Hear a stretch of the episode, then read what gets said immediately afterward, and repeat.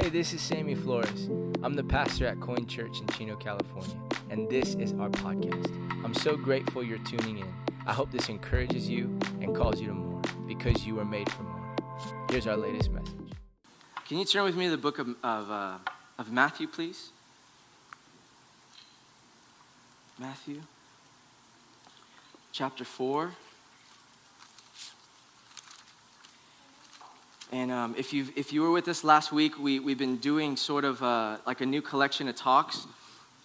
And, um, and what we're going to step into for the next couple of weeks is, is sort of like what, it, what does it mean to, to have the, like certain enemies of our soul? Because we all have enemies. Um, but, but I'm talking about the spiritual enemies. And so we're going to hit on like the devil, the flesh, and, and the world.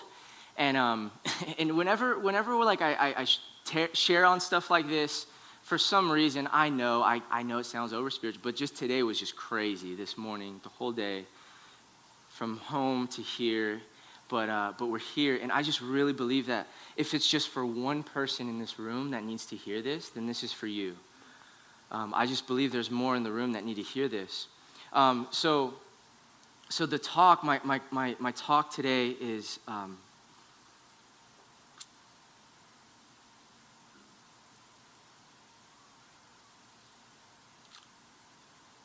hold on, I'm looking at this really quick.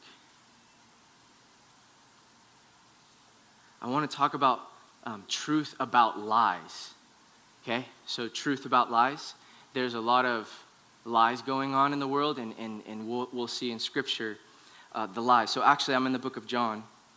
Sorry. So, turn over to the right, just a couple more Matthew, Mark, Luke, John. And I'm going to be reading uh, chapter 8, starting at verse 31. You guys bring your Bibles? I heard someone, uh, someone told me this week, oh, we got our Bibles. I'm like, yes, bring them to church. And let's open them up tangibly, right? Mark them up. Let's get back to that. Let's turn the lights up. Yeah, if we need the lights up, can we turn them up a little bit, Emma? Could you turn the lights up so we can read it? Okay, I'm in, I'm in John chapter 8, starting at verse 31. And it says this To the Jews who had believed him, Jesus said, If you hold to my teaching, you are really my disciples. Then, watch this, you will know the truth, and the truth will set you free. They answered him, We are Abraham's descendants and have never been slaves of anyone. How can you say that we shall be set free? Jesus replied, Very truly, I tell you, everyone who sins is a slave to sin. Now, a slave has no permanent place in the family, but a son belongs to it forever. So, if the son sets you free, you will be free indeed. I know that you're Abraham's descendants, yet you are looking for a way to kill me because you have no room for my word. I am telling you what I've seen in the Father's presence, and you are doing what you have heard from your father. Abraham is our father, they answer. They're getting upset with him now. Remember, they're Jews, and Abraham is the father of all fathers, right? If you were Abraham's children, Jesus said, then you would do what Abraham did. As it is, you are looking for a way to kill me, a man who has told you the truth that I heard from God. Abraham did not do such things. You are doing the works of your own father. We are not illegitimate children, they protested. The only father we have is God Himself. And then here it is Jesus said to them, If God were your father, you would love me. For I have come here from God. I have not come on my own, God sent me. Why is my language not clear to you? Because you're unable to hear what I say. You, here it is, you belong to your father, the devil. And you want to carry out your father's desires. He was a murderer from the beginning, not holding to the truth, for there is no truth in him. When he lies, the devil, he speaks his native language, for he is a liar and the father of lies. Did you catch that? He's the father of lies. I want to go on like a, a, philosophical rant here, so give me, give me a second. Um, here's a question for all of us w- What is truth? Have you ever thought about that? It'll take you down like a, a, a rabbit hole, right? The best definition I know of truth is this reality or that which corresponds to reality. Basically, truth is what we can rely on as real. So, the table in front of me, the microphone that I'm speaking out of, the air that you and I are breathing is reality. Oh, and by the way, Jesus is reality. You might disagree with that, but um, a little on that in, in a bit, right? Here's another way of looking at reality reality is what you run into when you're wrong. so let me give you a really good example. if I say, I used to watch Space Jam when I was little, and I love that song, I believe I can fly. I believe I can touch the sky. Have you heard it? I think about it every night and day. That one? So if I was if I was to go to the 71 freeway here, or better yet, if I was to drive down the 60 and the junction there where, where the 15 is, the highest point, and I got up there, started singing the song, and said, you know what? I can fly today, actually. And I jumped off. What would happen? Truth would hit reality really fast. And I would be wrong. And I would die, right? So when we call something a lie, watch this. What we mean is it doesn't, it doesn't correspond to reality. That's what a lie is. For example, my brother and I, Zach, he's in the room. Zach, wave your hand, man, so people can see. That's my brother Zach, six years older than me. He's Ivan Drago to Rocky Balboa, right? and I remember six years older, I mean, he's like six three. We used to fight all the time. And when mom and dad were gone, we would fight and fight, and holes would get in the wall, and it was just, and then, and then, and then mom and dad would come home. Mom, Zach hit me. Look, like Zach, like, you know, he hit me, he punched me, he did something. And Zach's like, no, I didn't, right? And it's like, no, yeah, you did. You're lying, right? Well, I was basically saying your claim, Zach, doesn't correspond to reality, right? Sorry, Zach, I just always have to use you, man. so, so truth, truth is reality then, right? And lies are unreality. We live by what psychologists, let me just go here for a moment. Psychologists call mental maps of reality. I don't know if you've heard that language. Let me explain that because I'm going to be using that for a moment. Neurobiologists talk about how the human mind is wired for story. Our mind, neurobiologists say, is wired for story. Sociologists talk about worldview. And disciples of Jesus talk about faith. Different terminology, but in a lot of ways, the same idea. So, example of mental maps is this. When I get in my car and I'm ready to go home from work, um, I have a mental map on how to get home. I drive out, I make a left on Roswell here, right? I make a right on, on uh, what's that, Grand? Uh, Chino Hills Parkway eventually turns into, right? I think so. Grand right here. Make a right, and then I make a quick left on the 71 freeway, and I'm driving, driving. I, I pass Chino Hills High School, I pass Pine, and then I get off on Butterfield Ranch, and I make a right off, and then a quick left, and I go down, and that will eventually turn into Euclid. And then I make a right on Pine, which turns into Schleisman, and then I pass the bridge, the church, the bridge. I keep going. And I see to my right the women's prison, by the way, which is terrifying. Like, that's crazy, right? We don't even know it's there. And then to my left, the church, the bridge, and I keep going. And then I find Archibald. I make a left. I go a little bit further, and I make another left on 65th Street, and I'm, I'm, pretty, I'm pretty close to home. I don't want to tell you exactly how to get there.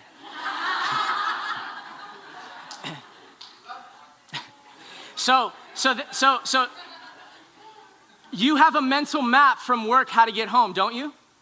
You can look at it and, and find it. You can you have a mental map in your brain on how to get there. And watch this, you also have mental maps on money.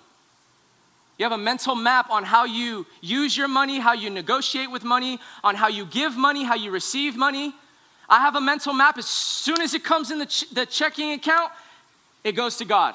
What's God is God's. That's my mental map. I have a mental map, like, I mean, Kelly, Kelly and I talk about this a lot. Whenever I feel like someone doesn't have, I just want to give so bad. And I believe I have the gift of giving because here's why I don't think everyone thinks this way because I've come to find out n- not everyone does. I always say, God, if you bless me with more, I'll give more to other people. Like I really believe that. Like God, if you if you have your hand upon my business or upon whatever I'm doing and you bless me, I'm going to give more to people. And that's my prayer to God. Some of us don't have that. That's okay. That it can be a gift, but it also needs to be a discipline. We ought to be people that give freely to one another. But you have a mental map on money. You have a mental map on relationships, by the way. What happens when things go off wrong? When someone offends you? Oh, you got a mental map on how you approach that and how you negotiate with that. Do you cut them out of your life? See you later. I don't want anything to do with you. Or do you embrace them? Do you, do you bring, are you a minister of reconciliation in their life, right? Are you a gossiper? Do you just like talking about people in front of, when they're not in the room? We have we have mental maps on relationships, and then I'm really gonna hit on this today. We have mental maps on sexuality, on, on how you perceive sexuality. Is it man and woman only in a marriage? Right? Can, can I fall out of my gender and reframe to another gender? Um, what, what does marriage look like in sexuality? What does sex look like outside of marriage? Oh, and, and then in, in marriage. You have a mental map in that, and I know we don't like to talk about that at church, but we're going to change that, right? Because we need to talk about those things. These maps are made of collections of ideas, okay? So the philosopher and theologian Dallas Willard said, quote, ideas are assumptions about reality. Ideas are assumptions about reality. We are, by the way, the only creatures or humans we are the only ones that have the capacity in this world, in this life, to imagine what is not. Like my dog Izzy can't do that, right? She's primal. She just wants her desires and her needs, right? And like we're the only ones that have the capacity to dream and to imagine and to look. But there's a negative side to this there's a negative side to unreality, which is the capacity to believe a, a lie or an illusion, okay? Then there's a positive side of this, which is the capacity to imagine, to dream. I love talking about that, man. I love dreaming and thinking and processing and seeing what, what might not be, could be one day. So, Ivana making these bracelets, she had an idea, I'm gonna start making bracelets, and then it became a business, and then people from like all over the, the country are like getting bracelets from her. That just didn't come because she just had a good idea. No, that she's participating with the divine in that moment, if I'm being honest, because we were created by a creator to create, to imagine, to dream, and to put what's in our mind, the logos, the thought, the idea into action. So check this out. I know I'm getting really philosophical, but just, just go with me there. We're, we're actually, I'm standing on a dream right now. I'm, I'm, I'm in some, I'm living in a dream of whatever you believe about the forefathers. They, they were over religious, um, like withholding. And so they said, we're going to go. And yes, th- there was already inhabitants here, yes. But they came and they said, we're going to create freedom of religion freedom of speech. I, I am in the founding fathers, like dream, reality, to be able to preach the gospel and not go to jail. Right? Freedom of speech. And, and then, if I can take it another step forward, Martin Luther King Jr. had a dream, right? He said, I, I have a dream that man wouldn't be judged by the color of their skin, but by the content of what? Their character. Who was a Christian Baptist preacher, by the way, Martin Luther King Jr. So when you go and get food here in Chino Hills after, and, and you might say, yeah, but that dream was, was, yeah, there's a lot of work we still need to do in that, but I get to go sit down and have, have lunch, and the Jim Crow, like all of that stuff is gone. I can sit down with a, a brother or sister, and they can sit with me, and we can eat together and enjoy each other. That's a dream that we're living into somebody's reality and dream, and that's their imagination that, like, kind of, does that make sense? I know I'm getting real philosophical here, but we're, that's crazy to me that we have the capacity to do that, right? This is what enables the genius of human society, by the way. Here's the problem, though our capacity to hold unreality in our minds is our genius, because we have the mind of Christ, but it's also our Achilles heel. You know what I mean by that? Achilles heel, right? In war, if someone like cuts your Achilles heel, you're done. It's like good luck, you can't fight, you're done, right? So we all have like an Achilles heel, and our Achilles heel in this conversation is because not only can we imagine unreality, we can also come to believe in it. We can believe in unreality, a lie and an illusion. We can actually believe it so much that it's not real, but it, it, it's, we're, we're like, oh, no, this is real, this is real, this is real, 100%. We can put our faith into ideas that are so untrue or worse, lies. So when we believe lies, which are ideas that are not congruent with the reality of God's wise and loving design for you and I, when we believe those lies, then tragically, we open our bodies to those lies and then we let them into our muscle memories and we allow an ideological cancer to take place. And it infects our souls, okay? So you allow an ideology, it's just a thought, man. It's just a, it's a lie. But you can believe it so much that it becomes a part of your life, that you live in it, you breathe it, and then you wake up one day and it, it is true now. So I'm going to bring up an example, and this came from John Mark Comer, so don't get upset with me, get upset with him. Um, and I never ever say like from here, hey, read this book, but like I, I would argue, like I would really encourage you if you want to go deeper into just understanding this stuff. This is all biblical, it's beautiful. Um, I just would encourage you to get this book and read it. Listen to the Audible. And like I said, after you finish it, let's get coffee and talk about it. So I'm going to go somewhere here that I've never talked about before. So um, this is just what the scripture says, and Comer hits on this really well. But you see, we're, there's a moral question in our generation, and it's against, and it's about human sexuality. It's like the biggest question right now, right? So please bear with me. I'm not a politician, I'm a pastor devoted to the teachings of Jesus. And, um, and also who lives in 2022 in this cultural moment, right? We all are. I'm by no means trying to come at anyone here by saying this. I'm simply knowing that it's a, to- it's a touchy subject, but it's on the premise of lies. Um, and, and see the illusion and where it became, I, I just want to show you this. So, again, I'm getting this from Comer's book. So, he talks about the sexual revolution. Okay, we're going to go there for a moment. You guys good? The sex revolution, which started in the 1960s, and it set in motion a massive chain of events in the 1960s. The reversal of the long standing moral understanding around promiscuity, which separated sex from marriage. That's how it started. And it worked with the start of birth control and the legalization of abortion. That's how it started in 1960 sex revolution, which separated sex then from procreation, which moved on to the legalization of no fault divorce. You can get divorced, it's no big deal. You don't irreconcilable differences, it's all good.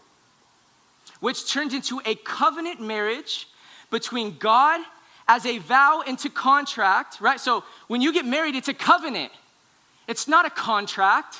You don't get to hop out whenever you want. That's not what the scripture says. It's a covenant of two people coming together under the, the covering of God, and it's, it's a joint relationship that is, it's, it's covenant before God. It's a big deal. It's serious stuff.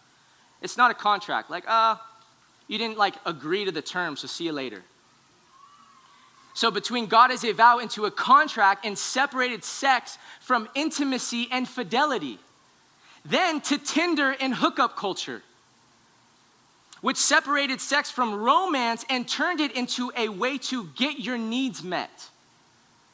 From there, the sex revolution moved onto the LGBTQI plus revolution, which separated sex from the male female relation then the current transgender wave, which is an attempt to separate gender from biological sex. I know, sorry, we're going there. Then, I, am literally going to say this wrong, so forgive me. Poly, polyamory, polyamory movement, which is multiple partners. So polygamy is when you're married, multiple partners, and then there's P O L Y A M O R Y. I don't know how to say that. Polyamory, thank you. So, amid this revolution, the question nobody seemed to be asking was Is this making us better people? Is this making us more loving people? Or even happier people? Are we thriving in a way we weren't prior to our liberation? These questions or answers to them are just assumed, by the way. Remember, ideas are assumptions about reality. But consider a few data points, and I know we're Americans, we love data points and statistics, but let's just go there for a moment. If you want to know where I'm getting this, you can ask me after, and um, I can give you all of the data on this from where I've got this. Again, I got it from this book, but he has all of his like uh, works cited or bibliography at the end. So here, here they are. Here's the data points. Happiness levels have been in decline since, interestingly enough, the 1960s. And you have to admit, it's pretty interesting. Hmm, when considering attachment theory, divorce is a traumatic event for all children. Could we agree to that? Like divorce, it just is it's painful for the little one. God says in his word, I detest it. He hates divorce. Why? Because of the little ones. What it does to them. So, it, divorce is traumatic for all ages, and we're continuing to learn it's directly tied to the rising number of people struggling to develop intimate, healthy relationships in adulthood. Let me just say that again, okay? So basically, the studies are showing that if you've been a byproduct of divorce and you were a child God can turn anything around, but statistics are saying that it's going to be difficult to get into intimate relationship and for it to be healthy when you're in adulthood. And by the way, one of the jobs I'm doing right now is talking to men on the verge of a divorce, and that's all I hear. Tell me about mom and dad. Oh, they got divorced. Like nine times out of 10. And the brokenness and the pain and the sexual abuse and all of the stuff that's happened around the little children started because mom and dad couldn't work it out. And I get it. I want to be honoring here. Like, it's hard, it's difficult. We live in a broken world, but divorce, it does this, right? So, divorce, when cited as an example of liberation from the patriarchy, by the way, has been shown to disproportionately benefit men. Can I explain that? divorce, which was this is the revolution. Let, let's like Get away from the patriarchy, get away from the man as the leader of the home type of structure. We don't want anything to do with the men type of thing. And then it actually benefited the men because what happens when divorce, we know this, we see it. I see you. The single moms have to take care of the little ones now. And the guys are gone. See you later, man. There's no responsibility for the man anymore. And it's like, that's scary because, well, then we want the government to be our mom and dad.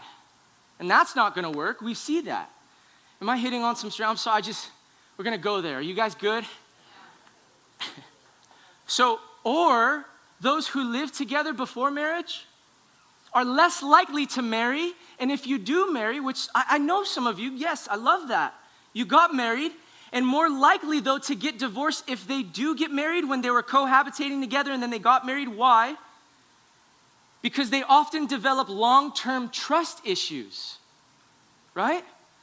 When I wanted to marry Kelly, I straight up told her mom, Teresa, which she's, I don't know if she's here or over there, hey, I'm, I'm ready, I was 21 years old, I'm ready to marry your daughter and be committed to her. And one of the refutes was, why don't you just live together first and try it out? Sorry, that, I'm not, we're not gonna do that. Because I wanted Kelly to know I'm fully committed to her. I don't care if I'm 21 years old, I'm fully committed, I'm in because I, I saw it from the scriptures. I saw it from my own family. I saw it in the world around me. We have to be committed to each other for marriage, right? It's a big deal. Or the two, check this out, this is crazy. The two chemicals released by your body during sex that bring a deeper bond to another person, research shows that the more sexual partners you have, the less capacity your body has for intimacy. So there's like two things that go off in your brain chemically when you're participating with sex and partners, and then you get married, you want to devote yourself, but you're having an issue with what's going on there. There's not like this, like, oh man, like I'm hitting a wall like with intimacy here, right? Or that 25% of children spend a portion of their childhood without a father in the home. To which I'm, I'm, I'm heavily dedicated to saying, in our, how do we shift that? How do we change that? Showing the brokenness and overwhelming pain that brings to boys and girls because dad's not home, or he's just really unhealthy, or the stats on the epidemic of sexual addiction across the West. I would be blown away to take an honest, true poll here in this room on how many men in the room or women struggle with pornography. I'd be really curious. It's, it's an epidemic, man. The sex revolution, we're byproducts of something going on, and you can't tell me there's not a devil out there creating, uh, ha- creating havoc and chaos in your and my soul. You can't tell me that. It's not true. Porn is becoming increasingly violent and cruel and is now a multi billion dollar industry.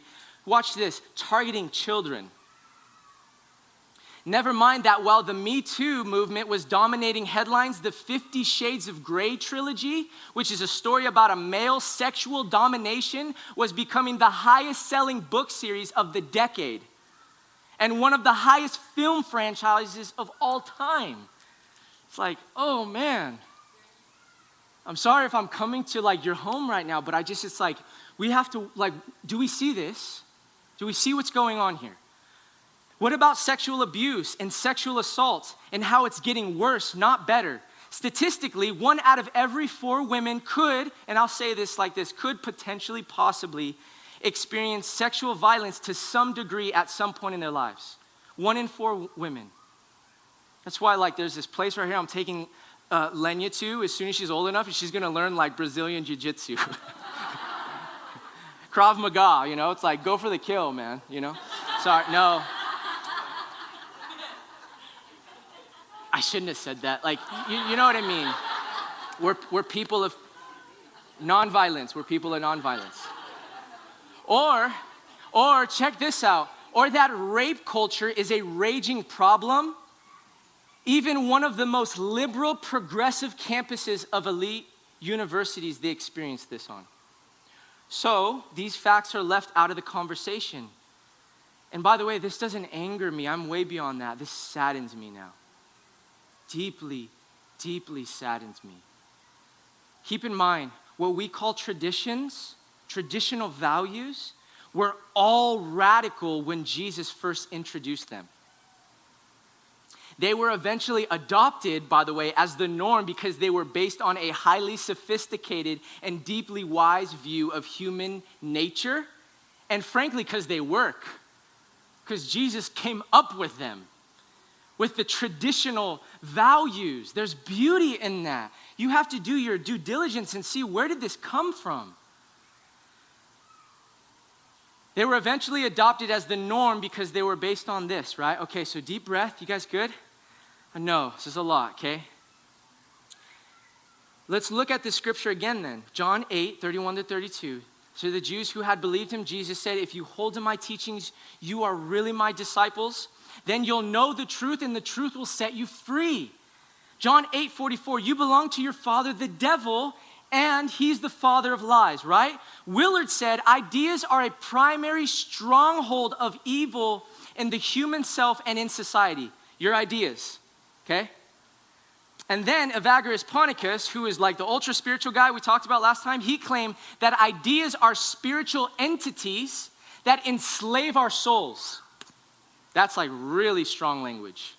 The ideas could be like literally demonic forces coming against you that if you feed into them will create chaos for your soul. Ideas, not political tyrants or Trump or Biden, right?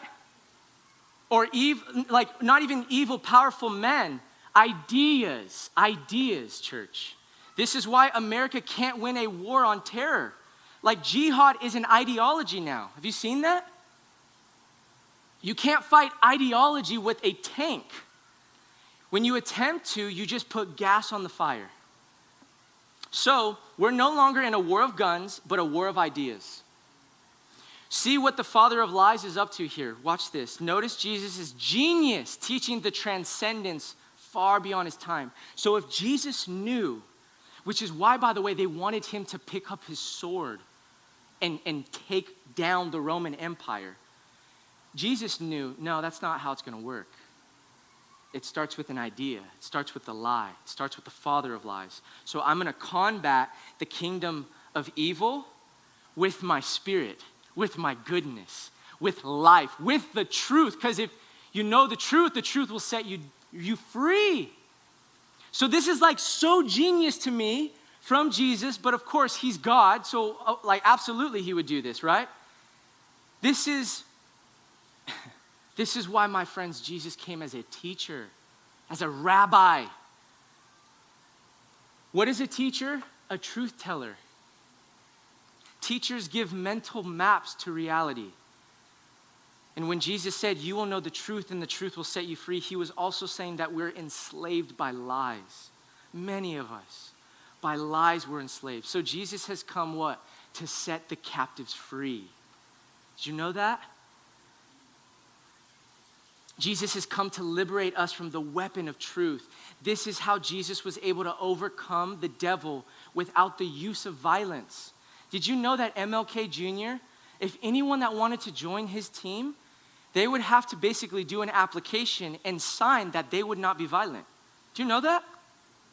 Crazy, because he was following the teachings of Jesus. But then there's a whole other side of that where it was like, no, let's wage war with violence, right? Look at the conversation Jesus has with Pontius Pilate. We're almost done here. John 18, 36 to 38 says, Jesus said, My kingdom is not of this world. If it were, my servants would fight to prevent my arrest by the Jewish leaders. But now my kingdom is from another place. Pontius says, You are a king then. Jesus answered, You say that I'm a king. In fact, the reason I was born and came into the world is to testify to the truth. And everyone on the side of truth listens to me. And then again, the famous question what is truth? Jesus just gives us the answer. When you study the scriptures and you look at it with the, with the, with the you go on the balcony and you see what's going on, he literally says, I am truth and I will set you free. So don't listen to the lies, listen to the truth. And don't allow the lies to so deceive you because the culture is saying to do it. And I know that's hard, friends. I, I really do. I'm not here to try to speak against something in, in, an, in a in a hateful manner.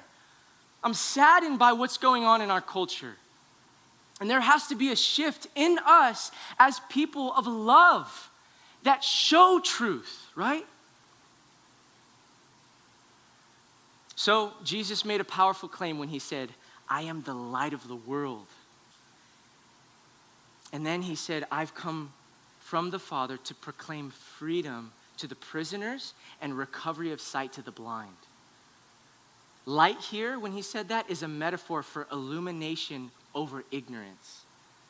Think about that. I've come to create illumination over ignorance.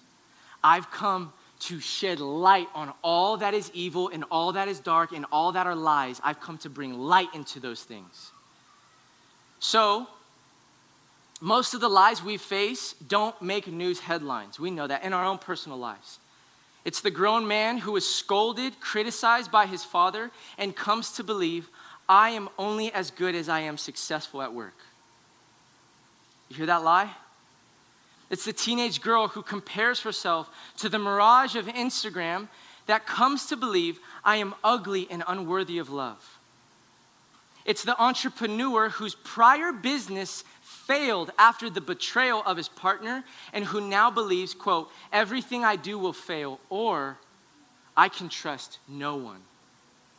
It's the middle aged woman who was raised by an angry, perfect, perfectionistic mother and decades later still believes, I have to be perfect to have peace.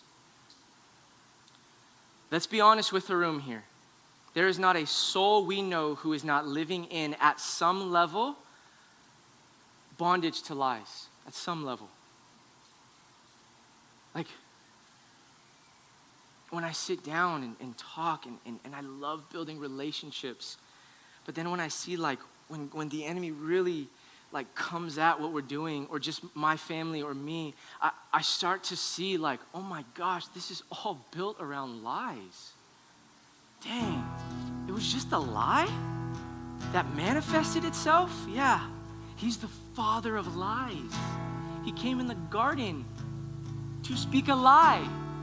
And now we, we live with the ramifications of that. And again, like, he, the devil, is the prince of this world. Do you hear that? He's the prince of this world. And so if we're not on guard, Ephesians 6, if we do not put on our armor, right? And realize who we are in Christ and stand firm in our identity as sons and daughters, we're going to get knocked out really fast. And so for me, I, I, I just, I just got to stand firm. Today was so bad. If I was in my emotions, I would have been like, someone else got to preach, please. Honestly. I'm just being real. I, sh- I shouldn't come up. It's just it's so bad today. It was so crazy. There's so much going on. I, I can't do it. I can't do it. I just have, should have stepped away and said no. But no, I'm going to stand in my identity in Christ. And, and my friends, I, I want that for you. I want that for you so bad. If I could just go and change all those thoughts and push them out and say, no, no, no, stop living like that. Stop believing those things. Stop stepping into those areas. Like, listen to what Jesus says and do that, but know Jesus. So spend time with Him throughout the week. Pray, read, fast, build disciplines, but first know you're loved. The two greatest commandments love my God with our, all my heart, soul, mind, and strength, and then love my neighbor. But we cannot say, my gosh, I get so angry righteously and then say, God, give me peace. We can't, we can't say I love you and then it's just words. Honest, like I I know I'm like ultra charismatic sometimes and I'm ultra spiritual, but I, I want God to move in our lives. I really do. But I'm realizing and discovering the body has to operate out of love. That's when He does His greatest work on us. But if we're deceived by lies, if we live into those lies, if we fall into those lies, if we act in those lies, then we're not waging war with the enemy we're waging war with our brothers and sisters, or we're waging wars with politicians.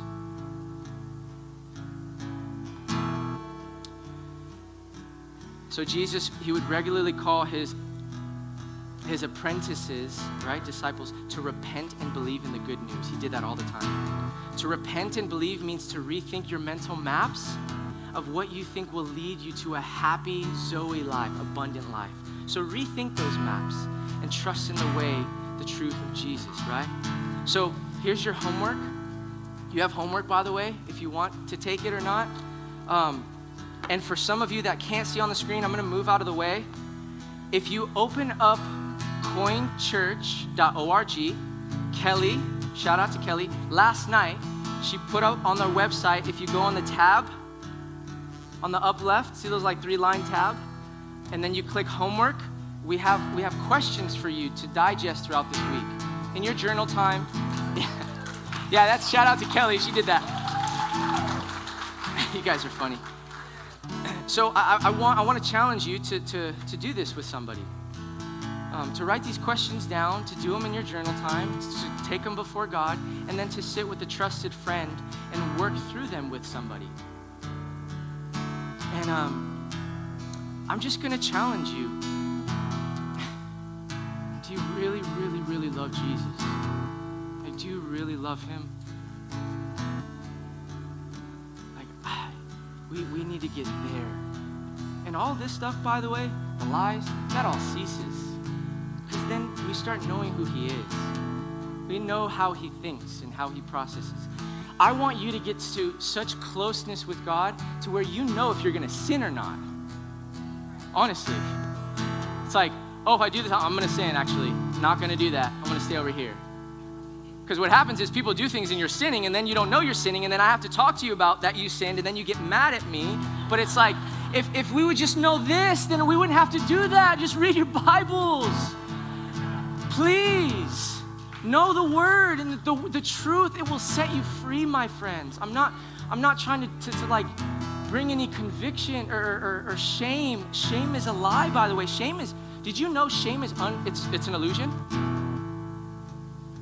Do you know that? Shame is an illusion.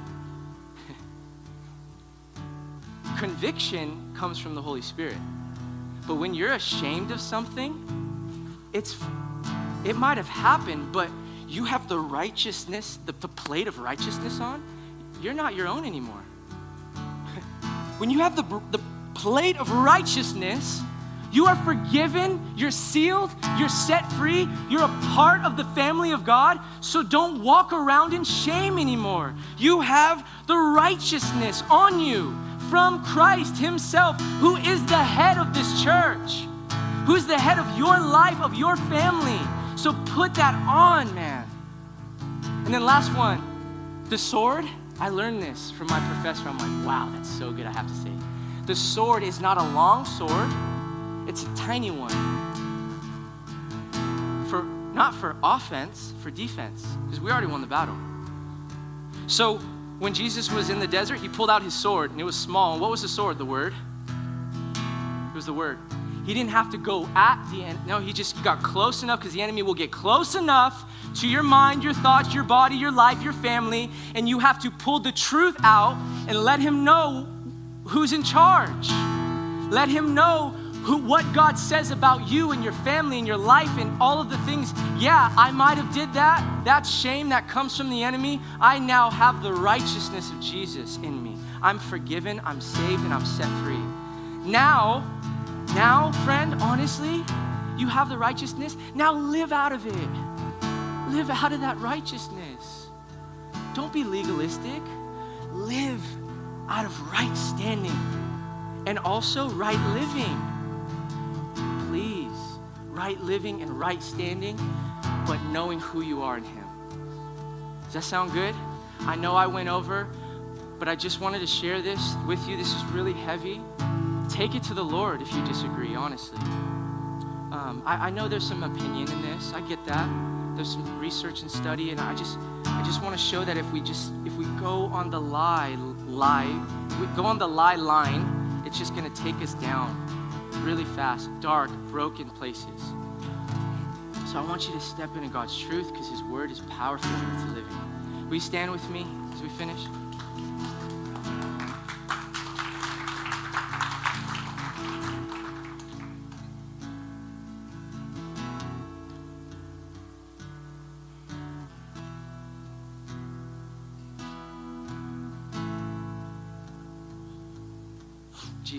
For your word, God.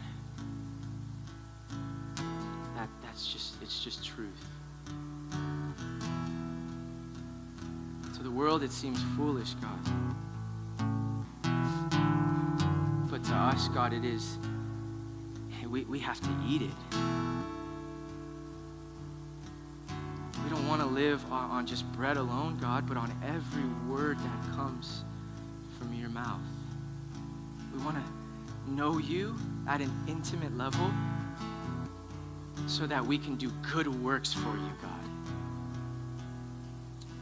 So I pray right now, Jesus, for your people, for your sons and daughters, that you would fill them with your love and your goodness, that you would lead them into righteousness and right standing, that God, that we would all just come clean and live in your freedom, not live in bondage, not live in lies. I speak against any demon right now that comes against any family member, any son or daughter, any husband or father, any mother or wife, I speak against any demonic oppression that would say, speak lies, that would speak lies to them, God. Protect them, Jesus, with a hedge of protection like you gave to Job. I pray a hedge of protection over their family. But truly, God, I pray that they would put on the helmet of salvation The helmet of salvation. I'm saved. I'm set free. I get to stand in my identity in you, Jesus. And it's in your name we pray.